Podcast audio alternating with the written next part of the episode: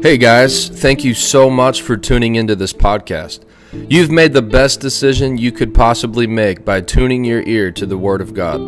I would love to invite you to stay updated with us on Facebook and YouTube. You can find us at Revival House Church. Father, bless this person and let the seed of the Word multiply 30, 60, and 100 times over in Jesus' name. And so I have a message this morning called Three Steps to Victory in Life. Three steps to victory in life. If you have your Bibles, turn to 1 Thessalonians 5 23. Three steps. I believe I'm going to talk about three different elements. And as a Christian, you were called to master these three elements in life. Say, master. You must become a master of these three elements. If you'll master these three elements, you'll never backslide again. Some of you feel like, well, I get on fire and then I lose fire and I grow cold, and what's wrong with me? You need to master these three elements. If you do, you'll never backslide. You'll stay on fire for God. You'll be used by God. You'll, you'll enter into the kingdom of heaven, and the Lord will say, Well done, my good and faithful servant. Now enter into your reward. Is anybody after that? Is there any Christians in here? You're not only just trying to slide into heaven by the, the, the, the skin of your teeth. Is that the right term? You're trying to receive a reward from God. Is that anybody? I am. Here's these three elements. 1 Thessalonians 5:23. Now may the God of peace make you holy in every way. Say holy. What does holy mean? It means set apart, it means consecrated, it means special. May the God of peace make you holy in every way, and may your whole spirit, say spirit, and soul, say soul, and body, say spirit, say soul, say body, be kept blameless until the Lord Jesus Christ comes again. There is this is, you know, every single person has is a three-part being. Did you know that? Did you know that, that when you look into the mirror, you're only looking at one part of yourself? Every human being has a spirit, has a soul, and has a body. These are the three parts of every person, and these are also the three steps, the three elements every believer must learn to master. You must learn to master the spirit. Say the spirit. You must learn the discipline and master the soul, and you must learn to master the flesh. If you do that, you'll never backslide. Hallelujah. You'll fulfill your full potential on, in life. So we must master all three parts. I'm telling you, this is the key to victory in life. If, if you I'm going to be so bold to say this. I'm being honest with you. The Bible talks about that after enduring testings that we would come out being perfect and complete, lacking nothing. I would be as bold to say that if you can learn to master, if we can learn to master all three of these things, you'll never lack another thing for the rest of your life.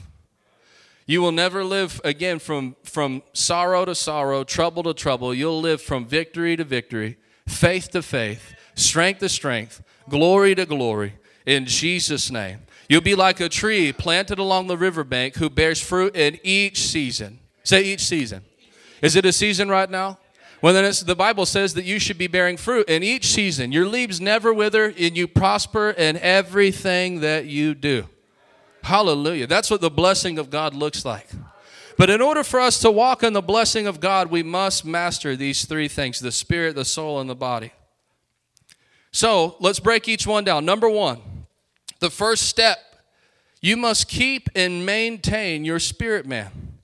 And actually, let me let me backtrack a little bit. That scripture says, and may the whole spirit, soul, and body be kept blameless until the Lord Jesus Christ comes again. So God wants your spirit to be blameless.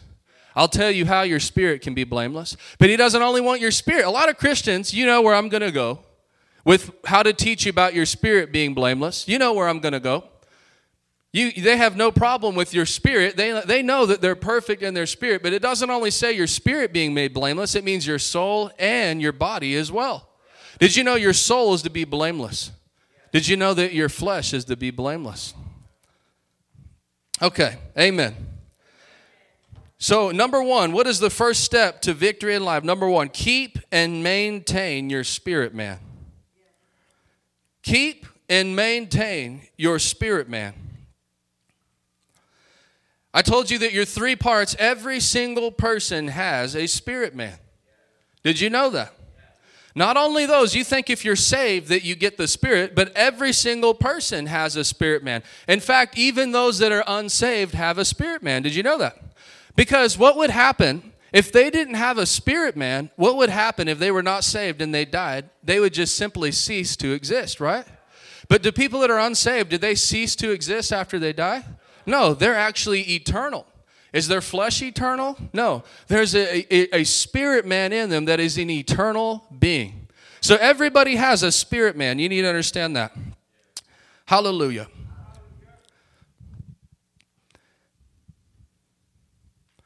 So I want you to get this. The only way to get your spirit man blameless is by being born again and getting baptized in the Holy Ghost. So the Bible says Again, the text is, may your whole spirit, soul, and body be kept blameless. So here's the question How? My spirit man's not automatically blameless, right? If that was the case, then everybody would go to heaven. No matter what you believe, no matter what you did, you'd die and everyone would go to heaven. Does everyone go to heaven? No, so that we have to take steps to make our spirit man perfect, blameless. How do we get our spirit man blameless? The only way to get your spirit man blameless is by being born again. Say, born again, and getting baptized in the Holy Ghost. So I'll read you one verse here Romans 8 15 through 17. So you have not received a spirit that makes you fearful slaves. Instead, you received God's spirit when he adopted you as his own children. Now we call him Abba Father. Look at this. For his spirit joins with what? our spirit. So that means you have a spirit, man. And when you get saved, God's spirit joins with your spirit to affirm that we are God's children. And since we are his children, we are his heirs. In fact, together with Christ, we are heirs according to God's glory. But if we share in the glory, we must also share in his suffering. So I'm going to make it real simple. Number one, what I need to do. If you're not saved in here, you need to get saved. Step one, say, get saved. Step one, give your life to Jesus. When you pray that simple prayer, the power of God's released in your life. And it actually says, the spirit man, that God made you in his likeness and his image, you have a spirit man, that the Holy Spirit of God comes and joins with your spirit, and the two become one. Did you know that when you're born again, you're not supposed to just be some carnal Christian? You are one with the Holy Ghost. One. Say one. So that's how you get your spirit blameless. But let's let's talk about this. How can you actually master? I said you must master these three things. How can I master my spirit? Or what should, I, I should say it another way. How can I be how can I operate in the spirit? How can I build that area up in my life? There's three parts of me. How can I strengthen the spiritual part of me? Once you have the Spirit of God, you must build up your spirit man. So say how. Say, look at your neighbor and say, How do I build up my spirit man? I'll give you a few ways. Number one, you build up your spirit man according to the scripture by praying, praying in the spirit. Say praying in the spirit. Jude 120. But you, beloved, building yourselves up on your most holy faith. How do you do it? By praying in the Holy Spirit. You know, the Bible talks about how physical strength it profits little, but godliness produces a great reward. There's so many people that spend their whole life, especially in my day and age, right? That I mean, you just look at them and they live at the gym. Anybody know someone like that? They live at the gym 24 hours a day. No one knows. No one's ever seen that, like the Instagram pictures. Even nowadays, most big church pastors, you see like on their Instagram, you know, they're at Planet Fitness in the mirror, flexing. And ultimately, too, that's why, did you know that's why a lot of Christians won't fast? Because when you fast, and I'm not talking six to six, you do like a full fast, The first thing to go is fat, and once the fat goes, guess what? It starts. Your body starts eating all that muscle you spent hours and hours and hours and, and they look at it and they say you know what the anointing or my muscles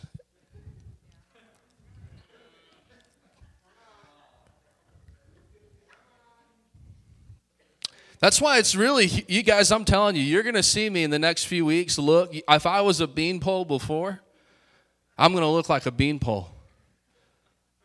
I'm going to turn sideways and disappear. but that's what true humility is. You know, it, it is it is kind of a my wife within a few days started looking at me. I was getting dressed one night and and I could already see her kind of like and I was like, I look thinner, don't I? She's like, Yeah, you're already looking a little bit thinner. And you know, that's that truly is humility though. When you look in the mirror and you're like, Man, I, I'm getting thinner and I'm getting thinner and I'm getting thinner and and, and, and but you you continue to press in. Why? For the anointing. For breakthrough. And to deal with some of these other things. But you pray in the Spirit. And when you pray in the Spirit, it says you build up your most holy faith. So, how can I build up the spiritual part of my life? Say prayer. And not only prayer, but prayer in the Holy Ghost. So, again, I'm telling you, I heard evangelist uh, Apostle Dag Heward-Mills say that a, spirit, a person's spirituality can be measured by their prayer, their prayer life. If they have no prayer life, they're not spiritual people. So, what happens as you're praying? What happens is you pray for an hour? What happens? You're actually just the same way that you would go to Planet Fitness and, and work out in the flesh. You're building up your spirit man. Guys, and I'm going to tell you something happens. There's a lot of people that face a lot of things they don't have to go through, but they spend years and years and years going through things that they never had to go through. And why is it? Because whenever a mountain came, when an obstacle came, they didn't have the spiritual strength to blow right through it. If you will build up your spirit man, I'm telling you, there's not one thing that can stand in your way. Hallelujah. So you must become excellent in building up your spirit man. So it says, again, build yourself up. I'll read it to the Amplified. But you, beloved, build yourselves up on the foundation of your most holy faith. Continually progress. Rise like an edifice higher and higher Pray in the Holy Spirit. What is an edifice? It's a building. It's a building. Say a building. So basically, what this is saying is as you pray in the Holy Ghost, it's, it's painting the picture of like a building. A building that's just getting taller and taller and taller and taller and, and higher and higher. Amen. That's what's happening in the spirit when you pray. The Bible says 1 Corinthians 14 4, a person who speaks in tongues is strengthened personally, but the one who speaks a word of prophecy strengthens the entire church. Can we say tongues? What happens when you pray in tongues? You're strengthened personally. You build yourself up. 1 Corinthians 14, 14 through 15. For if I pray in tongues, my spirit is praying, but I don't understand what I'm saying. Well, then what should I do? I'll pray in the spirit and he says, But I'll also pray in words I understand. I'll sing in the Spirit, and I'll also sing in words I understand. So, how can I build up my spirit man? Say, Pray in the Holy Ghost. Y'all, I, it was amazing. I was ministering to somebody yesterday, just casual conversation, and it broke out, but they've been watching what we're doing, and he's like, Man, I've been talking to me and my wife. Uh, we really want to come, and I could tell he was hesitant. And I was like, I'm going to tell you, I'm not going to say I'm sorry because I'm not, but just know when you come, we're not Baptist. we believe and operate and love the Holy Spirit of God. And then we begin to have a conversation because, you know, he again, he's like, Oh, I know, I watch what y'all do. And he said, and, and, and it's amazing, and I see God doing stuff, but I'm just not sure if we're if we're like, we've talked and like, are we really willing to go that route? And I just want to confront something right here. Why do people push away tongues? Is it in the Bible? In Acts chapter 2, on the day of Pentecost, when they were baptized, what was the baptism of the Holy Ghost? He said, Go and wait in Jerusalem till you receive the gift the Father promised you. Not a gift, the gift of the new covenant. The baptism of the Holy Ghost is the gift of the new covenant. John the Baptist said before Jesus ever healed one person, I baptize you with water, but there's one coming so much greater than I. I'm not even worthy to untie his sandal straps, who will baptize you with the Holy Ghost and with fire. What did Jesus say in Mark 16, 17? These signs will follow who? Pentecostals? Charismatics? No, believers. What did he say? They'll cast out devils. Number two, they'll speak in new tongues. Acts 2, baptized in the Holy Ghost, spoke in other tongues. Acts chapter 10, Gentiles hear the gospel for the first time. The Spirit falls. The Jews are astounded because they hear them speaking in other tongues and prophesying. Acts chapter 19, Apostle Paul finds some believers by the riverbank. Says, Which baptism did you receive? Oh, we received the baptism of water. But even John spoke of one coming who is greater than him, who will baptize you with the Holy Spirit. And upon hearing this, Apostle Paul laid his hands on them, and they were filled with the Holy Spirit Spirit and began speaking in other tongues. He taught it to the, to the church in First Corinthians. When you speak in tongues, you edify yourself. He gave a, a between tongues and prophecy. One of the nine gifts of the Spirit is what? Speaking in tongues. Ephesians chapter 6, part of the armor of God is what? Pray in the Spirit on all occasions. Why are people dancing around it? I don't know about you, but I'm not like that. I've decided if I'm the only one, I'm going to have everything this Bible says I can have. I don't care what persecution it brings. I don't care who doesn't like it. I don't care if it makes you uncomfortable. You do what you want. I'm going to have everything this Bible says I can have. And I'm not going to live some type of Christianity that when I get to these passages, I got to go, oop, Oh, I don't know about that one. Well, why not? Because it makes me uncomfortable. I'll tell you why it makes you uncomfortable if you just stick with me in a moment. So how can I how can I master my spirit man? Pray in the Holy Ghost. Every believer, say every believer. According to this word, this isn't John's opinion. If you just looked at, from a scriptural perspective, every believer is to be baptized in the Holy Ghost with the evidence of speaking in other tongues. And every believer should pray in the Spirit every day. Say every day. Did you know the early church Christians prayed one hour per day?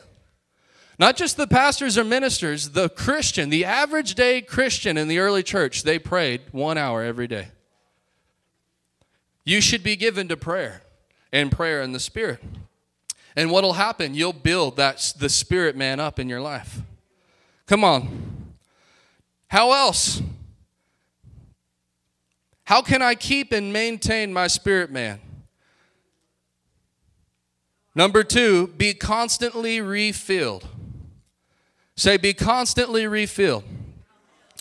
The Bible says in Ephesians 5:18, "Do not get drunk with wine, for that is debauchery, but ever be filled and stimulated with the Holy Spirit." One translation says, "Be ye being filled." Say being filled. So here's my point here. When you get filled with the Holy Ghost, it's not supposed to be a one time occurrence in your life.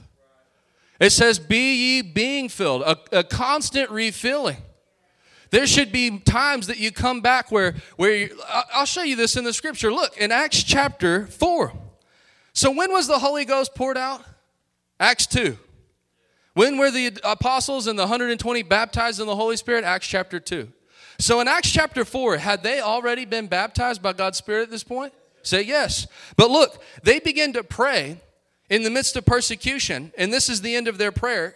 They gathered in a home and they said, Stretch out your hand with healing power. May miraculous signs and wonders be done through the name of your holy servant Jesus. After this prayer, the meeting place shook and they were all filled with the Holy Spirit. And then they preached the word of God with boldness. Say boldness. So they had already been baptized in the Holy Ghost in Acts chapter 2, but here you have them again in Acts 4. What was it? It was a fresh baptism. It was a fresh fire. Come on, it was a it was a renewed anointing. It was another outpouring. The Bible doesn't only teach that you need to get oil in your lamp, Matthew chapter 25, you must constantly renew the oil in your lamp. You can't let the oil run out of your lamp. How do you not let the oil run out of your lamp? Get filled, get refilled. Do you understand why it's important to come to revival meetings?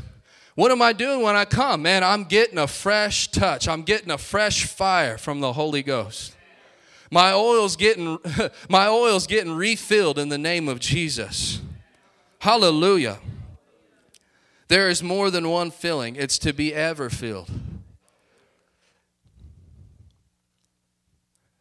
Anybody ever heard of a great man of God, Smith Wigglesworth? He said, Every believer should pray in the Spirit until joy comes. Or he also said, he said, if you'll pray in the Spirit every day until joy comes, until the joy, not just in your head, the emotion, joy is a fruit of the Spirit, till joy rises up out of your spirit, he said, you'll never backslide. He also said another time, every believer should pray in the Spirit till a song comes. And he said, if you, if once the song comes, just sing the song. Amen. And, and what'll happen? You will be refilled by the Holy Ghost. Amen. Anybody in here like that? I don't know about you, but I've decided that for me, I'm going to keep coming back and coming back and coming back, getting hungry, getting thirsty, asking the Lord to pour out His Spirit on me. Is that anybody else in here? I'm telling you the same word for Him. If you'll press in, God will give you a fresh fire in these next two weeks in Jesus' name. So that's how you maintain your spirit. You got to get saved. That's when His Spirit joins with your spirit. Once you get saved, you need to pray. You need to build up your spirit, man, by praying in the Holy Ghost and then be constantly refilled. So now say the soul. In our original text, it says, Your whole spirit, soul, and body be kept blameless until the Lord Jesus Christ comes again. So not only is our spirit to be kept blameless, a lot of Christians get that, right? Jesus is perfect and in the spirit, I'm perfect and all of that. But it doesn't just say your spirit, it says your soul. So, what is your soul? Your soul, I'll break it down very simply. Your soul is this your mind, your will, your emotions. It's your intellectual being. Amen. That's where that Greek word means there. So, not only is your spirit eternal, did you know your soul is eternal as well? What do I mean by that? When you get to heaven, because who's going to heaven in here? When you get to heaven, you're not going to be wiped slate like like a robot that has a clean slate where you're totally different. You have no memories of your life. You don't recognize anybody that you see. That no, your soul, it's your mind, it's your will, it's your it's your emotions, it's your intellectual being. In fact, we know that this is eternal you will still be you after your flesh dies. Think about the parable of Lazarus and the rich man. I'm not going to read that, but Jesus told a parable that there was a rich man and a, and a, and a poor man named Lazarus. They both died. One went to a, a place of torture, and one went to what was known as Abraham's bosom. And what happened? Lazarus, the rich man's burning in fire, and he looks across the chasm, and what does he see? Lazarus, his servant. And he says, Father Abraham, please send Lazarus over and, and have him give me just a little bit of water. I'm in agony. What does that tell you? The rich man, even though his flesh had died, right? His intellectual being, his mind, will, emotions, experience, he still had all of those things. He knew who his servant was, he knew who he was. In fact, he knew who his brothers were because of the rest of that parable, he says, Father Abraham, please send somebody to warn my brothers so that they don't end up in this place. So your soul is also eternal. So the Bible says that your soul must be kept blameless. How do you keep and maintain your soul? So I'm talking about three keys to success. Number one, you must master the discipline of your spirit. You must learn to build your spirit man up, as we discussed. Now, number two, you must learn to build or maintain your soul. How, how can I make my soul, my mind, my will, and my emotions blameless? You must renew your soul with the word. What's your soul? Say my mind. You must renew your soul with the word of God. Ephesians 5 26. So that he might sanctify the church, having cleansed her by the washing of water with the word. So, what does the word of God do? It cleanses you. It washes you. Amen. It cleanses you. It washes you. Look at um, Romans 12, 2. Do not be conformed to this world any longer with its superficial values and customs, but be transformed and progressively changed. So say transformed. You know, God's not in the business of getting just people saved and then leaving them out to dry, hang to, you know, leaving them out to hang. He wants you to live it. Get you can actually become a brand new person. People can actually at some point look at you and say, You're not the same person that I knew 15 years ago. You're not the same person that I met last year. What's happening? You're being transformed. How does God transform your life on a practical way? It says, But be transformed and progressively changed as you mature spiritually. Wow. So, what's the key to spiritual maturity? By the renewing of your mind. I want you to say, I must renew my mind. How do we renew our mind? It says, focusing on godly values and ethical attitudes. This is the Amplified. So that you may prove for yourselves what is the will of God, that which is good, acceptable, perfect in His plan and purpose for you. I'm going to read that in the NLT as well. Y'all with me this morning?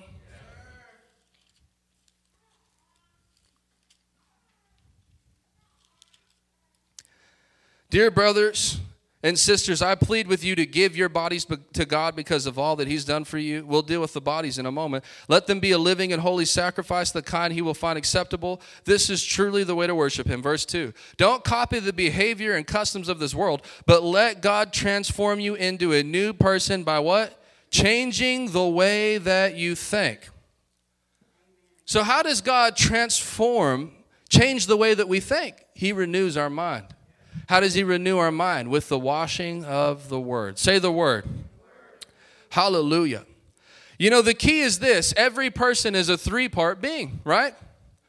Say, I'm a spirit, I have a soul, and I have a body. I'll get to this in a moment, but your spirit and your flesh are constantly doing this. And your soul, your mind, your will, your emotions is actually neutral, right in the middle. And so the key is this you have to get your soul to come in, in a line or to come in agreement with your spirit. In order to get victory, you have to get your mind to come into agreement. What does that mean? That that my, his ways become my ways. As I begin to read this word, God begins to change the way that I think. And I begin to I begin to believe. I begin to live a life of faith. I begin to believe the word of God. And as he transforms my mind, I'm transformed by my thinking into a new creation. Where now my mind, my mind, my will, my emotions, my desire, my intellectual being is in agreement with the Holy Spirit of God. And guess what happens? Your three part being. When your mind, will, and emotions comes into agreement with your spirit, guess what? It's two versus one every single time. And your spirit conquers your flesh. But what a lot of people do, because remember, your mind is neutral. If the mind is left to itself, it will always follow the flesh every time. I've heard it said like this But a dead fish can swim downstream. Right? What does it take to go downstream? It takes nothing to go downstream. You don't have to do any, a dead fish can float downstream.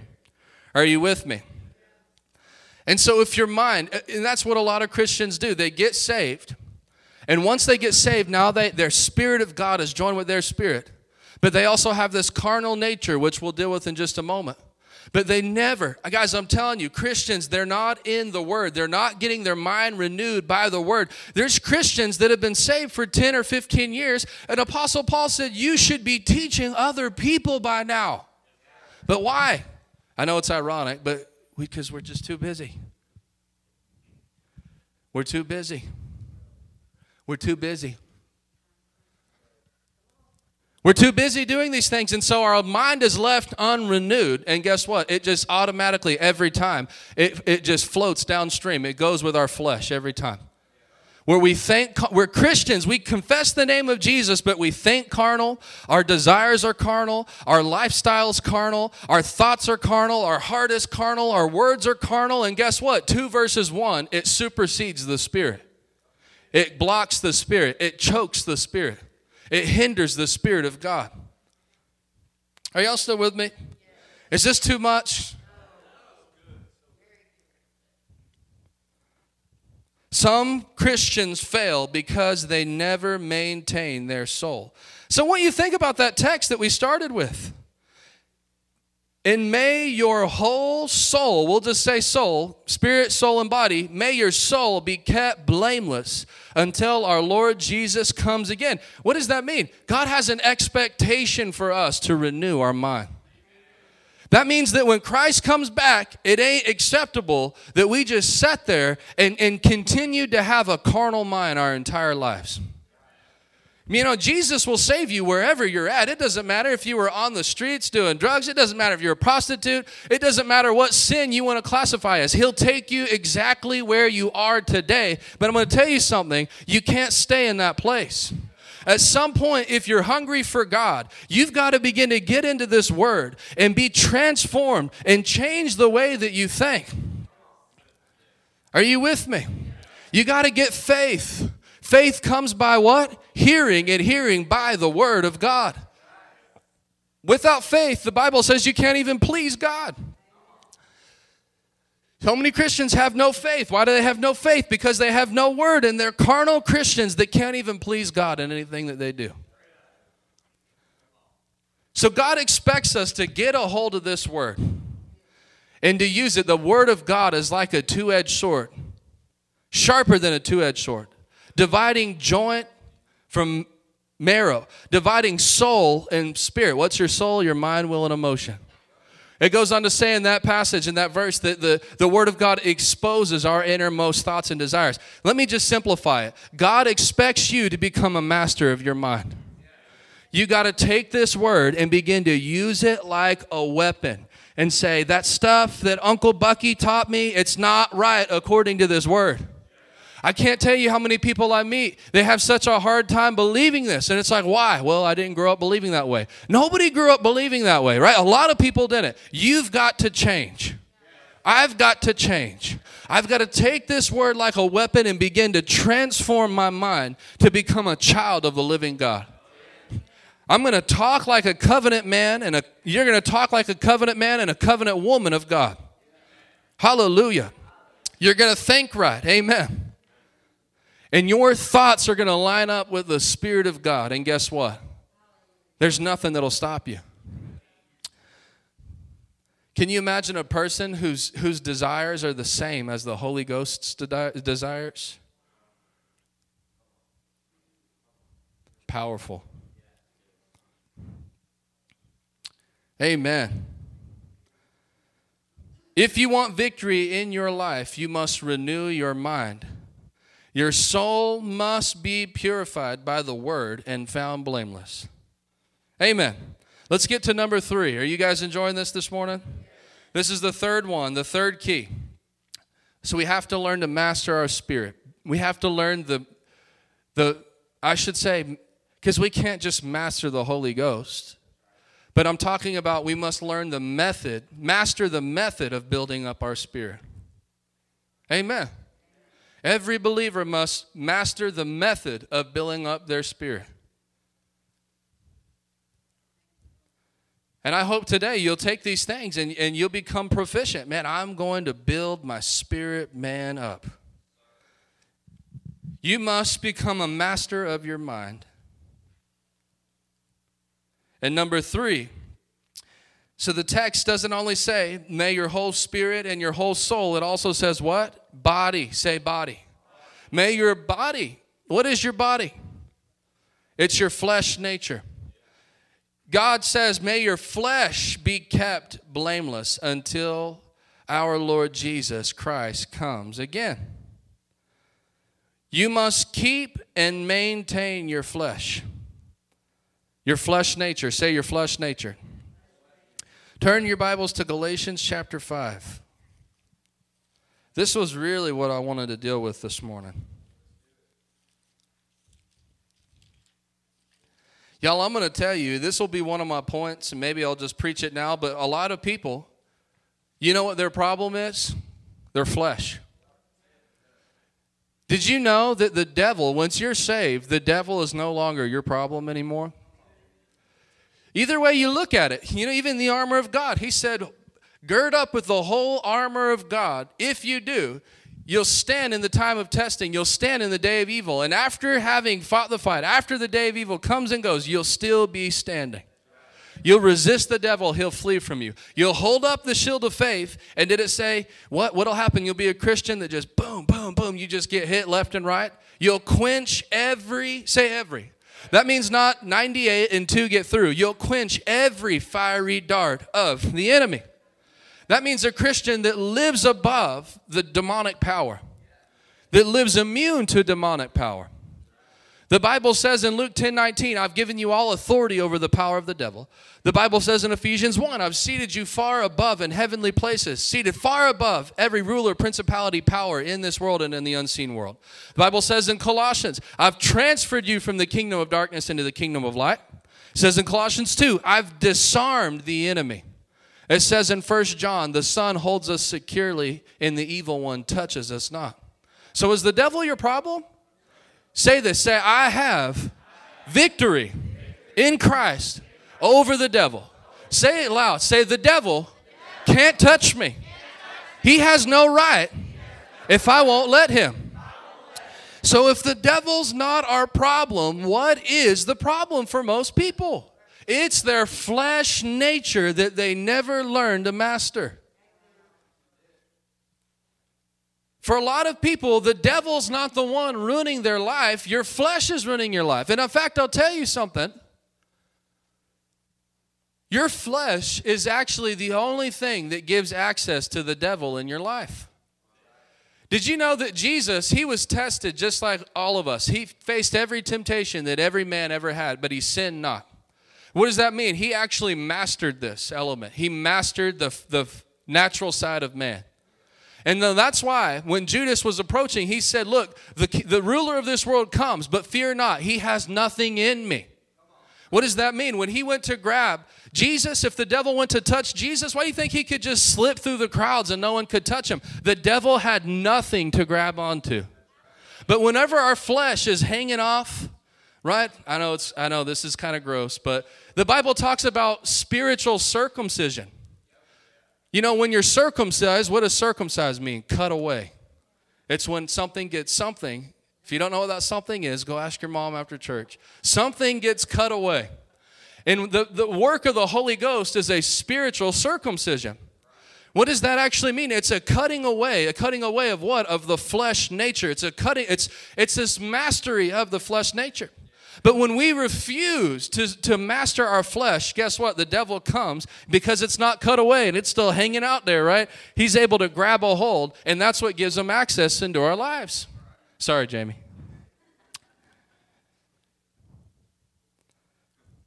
So look, Galatians 5 16 through 26. So I say, let the Holy Spirit guide your lives, then you won't be doing what your sinful nature, say, my sinful nature that's the, same, that's the flesh. That's your body. Your sinful nature craves. The sinful nature wants to do evil, which is just the opposite of what the Spirit wants. And the Spirit gives us the desires that are opposite of what the sinful nature desires. Look at this line here. These two forces are constantly fighting each other. So you are not free to carry out your own good intentions. So you got the three part of a man spirit, soul, body, flesh nature. The spirit and the flesh nature of a man are constantly fighting. Right? Do you see that? I, I missed this point, but I want you to see this. Our flesh nature, say this, say, my flesh nature is an enemy of the spirit and all that comes from the spirit. One more time. My flesh nature is not my friend, it's an enemy of the Spirit and all that comes from the Spirit. So, as we see, they're constantly fighting against each other the flesh nature and the spirit.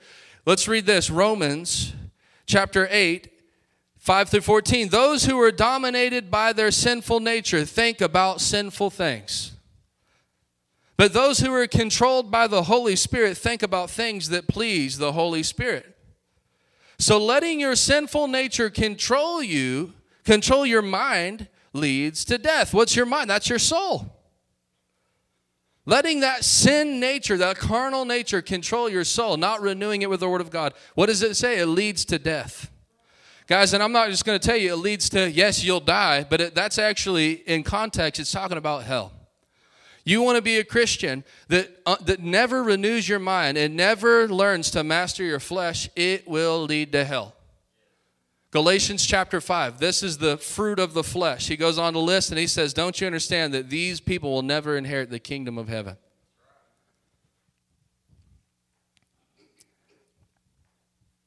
But letting your spirit control your mind leads to life. Say life. And not only does the Holy Ghost lead to life, but Jesus said in John 10 10, the enemy comes to steal, kill, and destroy. I came that you may have life and what? Life abundantly. Say abundant life. What is the where is the Holy Ghost trying to take every person? To green pastures, to still waters, to a place where your cup overflows with blessing. Isn't that what he said? The Lord is my shepherd, I shall not want. Didn't Jesus say in John 15, I am the great shepherd?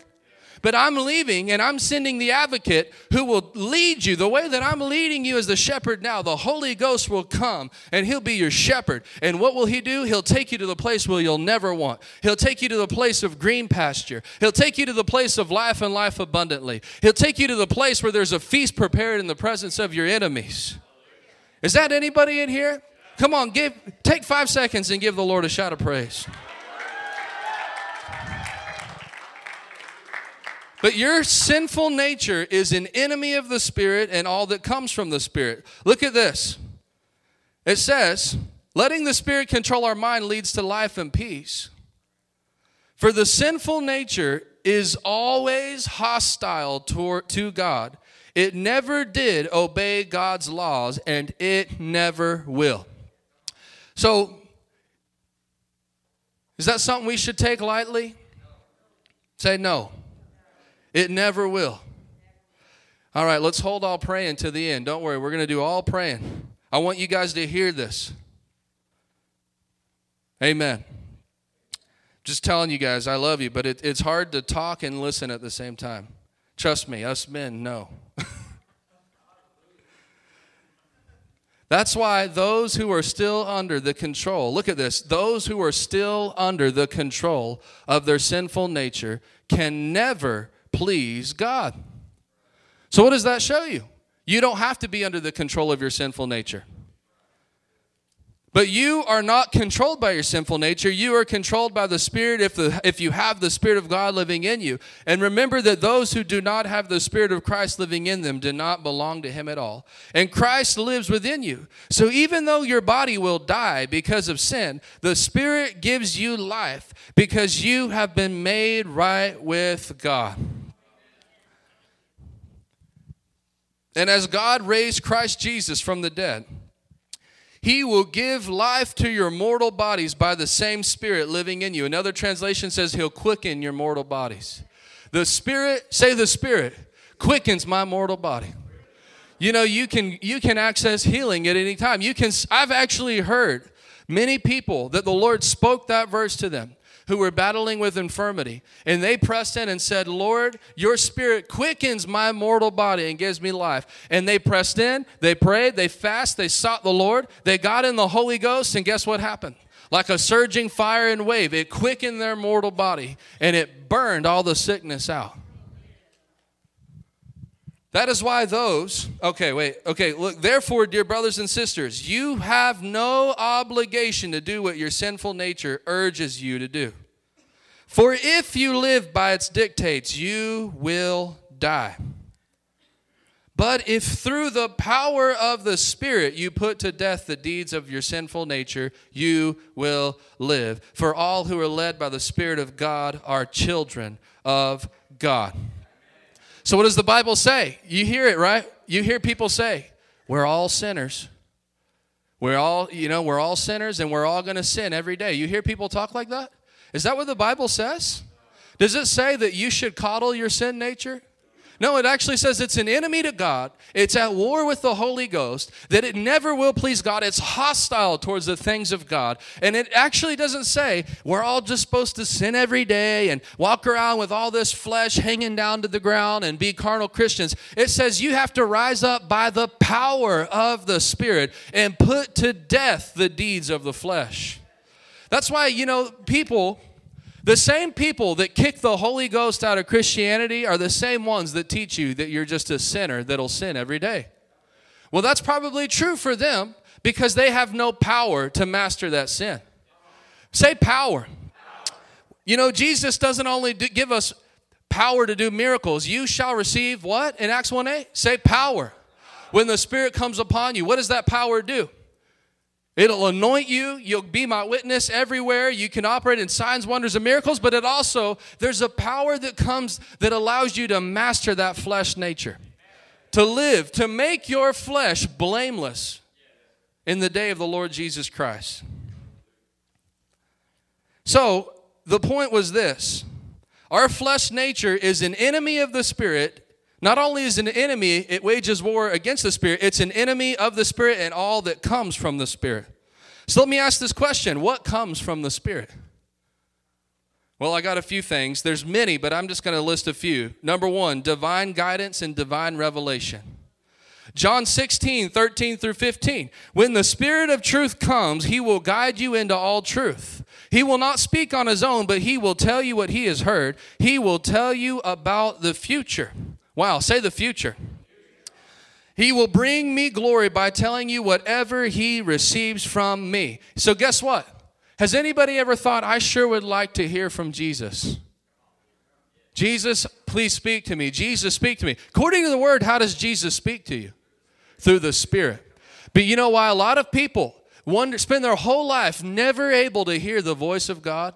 Never able to hear the voice of the Holy Ghost because they're walking around in skin suits hanging down to the ground and they've never learned to master that flesh. And their mind, their soul, their will, their emotions is partnered up with their flesh and they're completely blocking the work, the ministry, the fruit, the power of the Holy Ghost in their lives. You want to hear from God? Deal with your flesh nature. You'll hear from God. Why do you think that when you begin to pray and fast, which I'll get to, that, what is fasting? What's the mo- one of the major things about fasting? It's dealing with this flesh nature. Why is it so easy to hear from God when we're on a fast? Why can you be in a prayer meeting when you're fasting and it's like, man, it's just like the Lord's dropping this in my spirit. He's dropping this in my spirit. He's dropping this in my spirit because you are literally subduing the only thing that is a hindrance to the power of the Holy Ghost in your life. The flesh prevents you from hearing God. What else comes from the Holy Ghost? Acts 1 8, you shall receive power when the Holy Spirit comes upon you. Say power. So the flesh hinders the power. The flesh hinders the anointing. The flesh hinders the gifts of the Holy Ghost flowing through our lives. You know, there's a gift of the Holy Ghost called faith. Amen. Jesus said, Has anybody ever wanted to move a mountain in your life? Has there ever been something that rose up that you're like, I need this thing to move? Anybody? Well, Jesus said that we do it by faith. Mark 11, 22 through 24. Faith is actually a fruit, it's a gift of the Holy Ghost. There's faith that comes by hearing, there's faith that comes by training, there's faith that comes by the word, but there's a gift of faith. So the flesh hinders the fruit of the Spirit. That means the flesh hinders you operating in prophecy, you operating in tongues, you operating in healing, you operating in miracles, you operating in faith. The flesh hinders the Holy Spirit, it wages war against it. I want you to get this this morning. Your flesh, say, My flesh is not my friend. You need to get this in you today. Why are we radical about prayer and fasting? Your flesh is an enemy to your healing. Did you know that your healing doesn't come from your flesh, it comes from your spirit? Amen. He will quicken your mortal body and give you life. Your flesh is an enemy to your healing. Your flesh is an enemy to your provision, to mirror miraculous provision. That all comes from the Spirit of God. Am I boring anybody over here? Your flesh is an enemy to your breakthrough. Your flesh is an enemy to the life of Christ in you. So, what are we to do about this flesh? Get this this morning. We must subdue and master our flesh. How are we supposed, wow, man, this flesh, that stuff really sucks. Apparently, according to the Bible, that's a big problem. What am I supposed to do about that? Be friends and play patty cake with it? No, we must subdue and master the flesh. This is the key. Remember in our, our text that, that your body would be found blameless in the day of the Lord Jesus Christ? What does that tell you? That we have to rise up in the Spirit we have to get into this word and transform our mind, and we have to subdue and master our flesh. We can't stay carnal beings. We must subdue and master. Genesis 4 7. This is God speaking to Cain. You will be accepted if you do what is right, but if you refuse to do what is right, watch out. This is a warning to everybody. Sin is crouching at the door, and it's eager to control you. What does your flesh nature want to do? Control you. Say, control me. Say, destroy me. The flesh is the access point to the devil, right? What does the devil do? He comes to steal, to kill, to destroy. It's eager to control you, but look what he said. You must subdue it and you must be its master. Man, that's powerful. I've taken that verse literal in this time of prayer and fasting. I am going, we are going to become masters of our flesh. We're not going to become servants of this carnal nature. We are going to learn to subdue and master this carnal nature that is an enemy to the anointing of the Holy Ghost. Romans 6 6. So we must subdue and master. Say that. We must subdue and master our flesh. Romans 6 6, we know that our old self, this is amplified, our human nature without the Holy Spirit, was nailed to the cross with Him in order that our body of sin might be done away with so that we would no longer be slaves to sin. What does that tell you guys? When Jesus went to the cross, the NLT says He broke the power of sin. What does that actually mean? He, he made a way for us to become masters of our, of our flesh nature. That's why Paul said, You don't have to follow the desires of your flesh. Man, that's powerful. Romans 6, 11 through 14. So you should also consider yourself dead to the power of sin and alive to God through Christ Jesus. Do not let sin control the way that you live and do not give in to sinful desires. How is that possible if we're all just a bunch of sinners that sin every day? Let's get back to the Bible. We can become masters of the flesh. And if we can master these three areas our spirit man, build our spirit man up, learn to master our mind with the Word of God, and learn to master this flesh nature, we will have victory in every season of our lives. And we will see the power and glory of God. Do not let any part of your body become an instrument to serve sin. Instead, give yourselves completely to God. For you were dead, but now you have new life. So use your whole body as an instrument to do what is right for the glory of God. Sin is no longer your master, for you no longer live under the requirements of the law. Instead, you live under the freedom of God's grace. Romans 13, 14. So put to death. I'm sorry, this is Colossians 3. Put to death. Say, put to death the sinful earthly things lurking in you. Put it to death. Say, put it to death. Subdue it. Master it. Romans 13, 14. But put on the Lord Jesus Christ and make no provision for the flesh to fulfill its lusts. I already went over this. I'm not going to do it again. But your biggest enemy in your life is not the devil, he's defeated. Your biggest enemy is your flesh nature. We are not called to tolerate our flesh nature, we are to become a master of our flesh nature. That is what I, am I'm done. I'm about to close. That is the problem in people's lives. People are ruining their lives.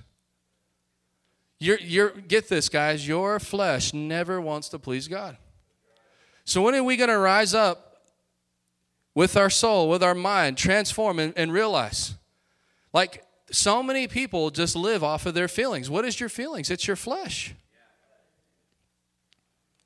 How many people have said that? Well, I, I'm not going to go to church today. Is that does the Holy Ghost not want you to go to church? Hmm. That's really strange considering he wrote the verse that says, Don't forsake assembling together as some people do. And yet we know that God's not double minded. And the Bible says that every scripture is profitable, good for teaching, rebuking, exhorting. Every scripture was inspired by the Holy Spirit. He wrote that verse. So what is that in us? Wow, I don't really feel like going to church today. Well, you just you just answered it. Your flesh.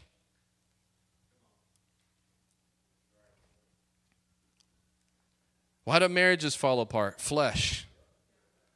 Why do, why do people why do people not serve the call of God? Because Jesus requires everything from you. When it comes down to it, hey, if y'all start packing up, I'm just gonna. Well, all right, you guys are done, I guess. No, okay. Hey, Kenneth E. Hagin did that. If he was preaching and he knew it was about closing time and all the students started putting their books up, he would just close his Bible and say, I guess that's all y'all can handle. See you next time.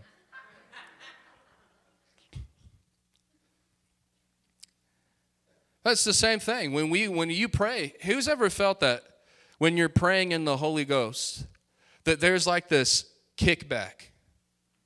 You ever been in a prayer meeting where you're praying in the Holy Ghost and it's like, oh, I don't want to, you know? Like, what is that? That's your flesh.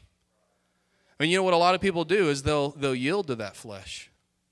They'll yield to that feeling. They'll yield to the feeling to not come to church. They'll yield to the feeling to not tithe. They'll yield to the feeling to not fast. They'll yield to the feeling to not pray. And they're not doing what the Bible says. You're actually supposed to break through that feeling and learn to master and subdue it. I will pray. That's what the old saying, pray, praying through. I'll pray till I get the anointing. I'll pray till I get fresh oil. I'm going to push through this stupid thought, this stupid, stupid decision. Guys, I'm going to tell you something. Following Jesus is not hard, it's a decision. That's all that it is. Coming to church is not hard, it's a decision. Me and my house will serve the Lord. We'll live by principle, and these principles come from the Word of God. We're going to be praying people. We're going to be fasting people. We're going to be obedient people. We're going to do what the Lord says to do, even on days we don't feel like it. Why? Because I'm a master of my flesh. If I live by its dictates, it will lead me to hell. But if I follow the voice and the leading of the Holy Ghost, it will produce life in me. You can give the Lord a shout for that.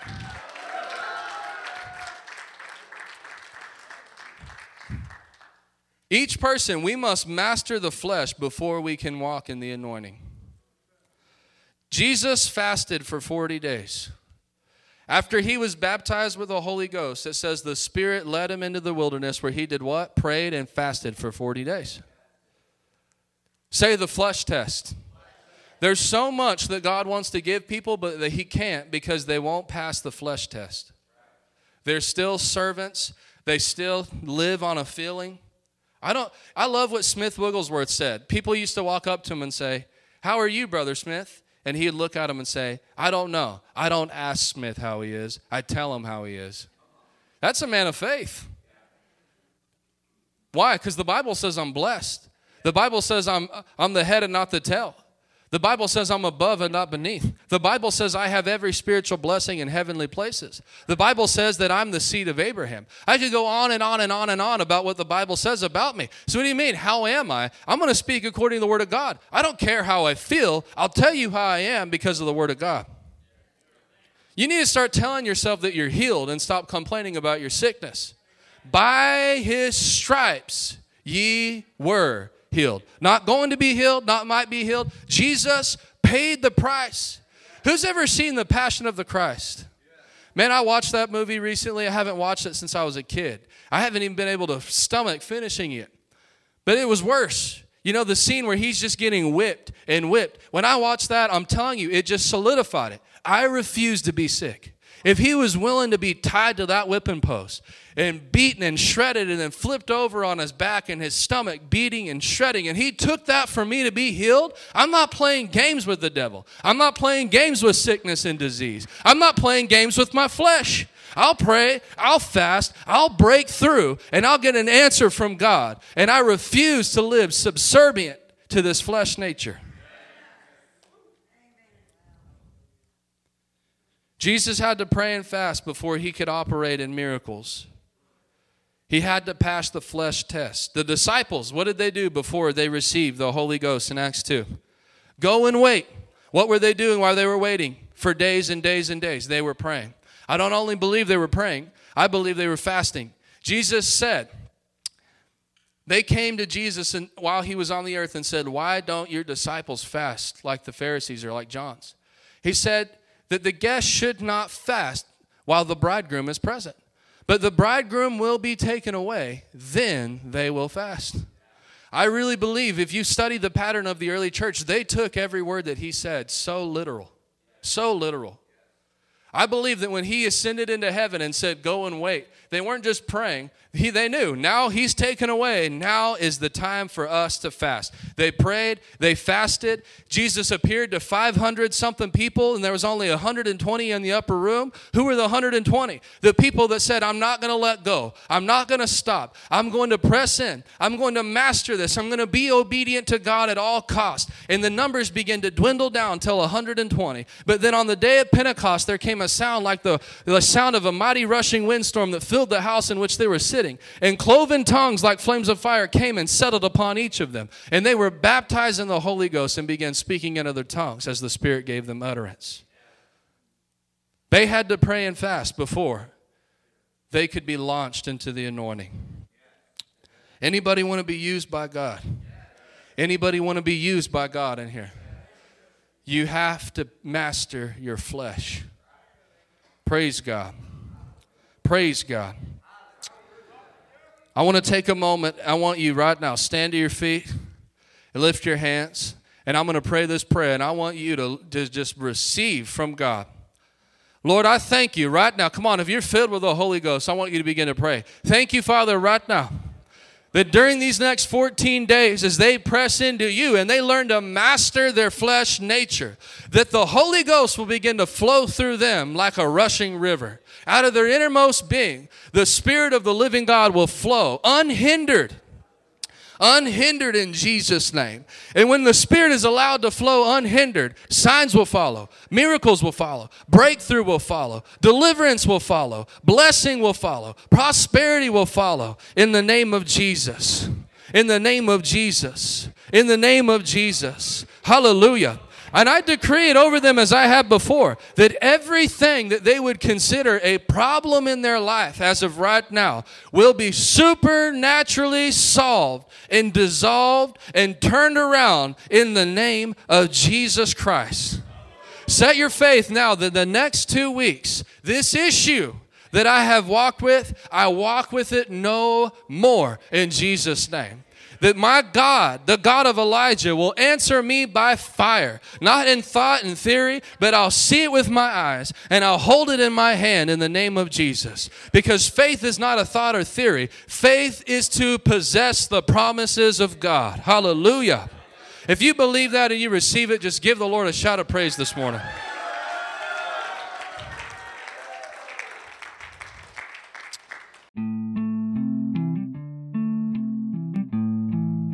Lord, bless them for being hearers of the word in Jesus' name. If you would like to sow a seed or partner with this work that the Lord is doing, check out the description of this podcast or go to www.rhctx.com forward slash give. You can find all the ways to give on that page. Thank you so much for tuning into this podcast. Until next time, this is John Wallace.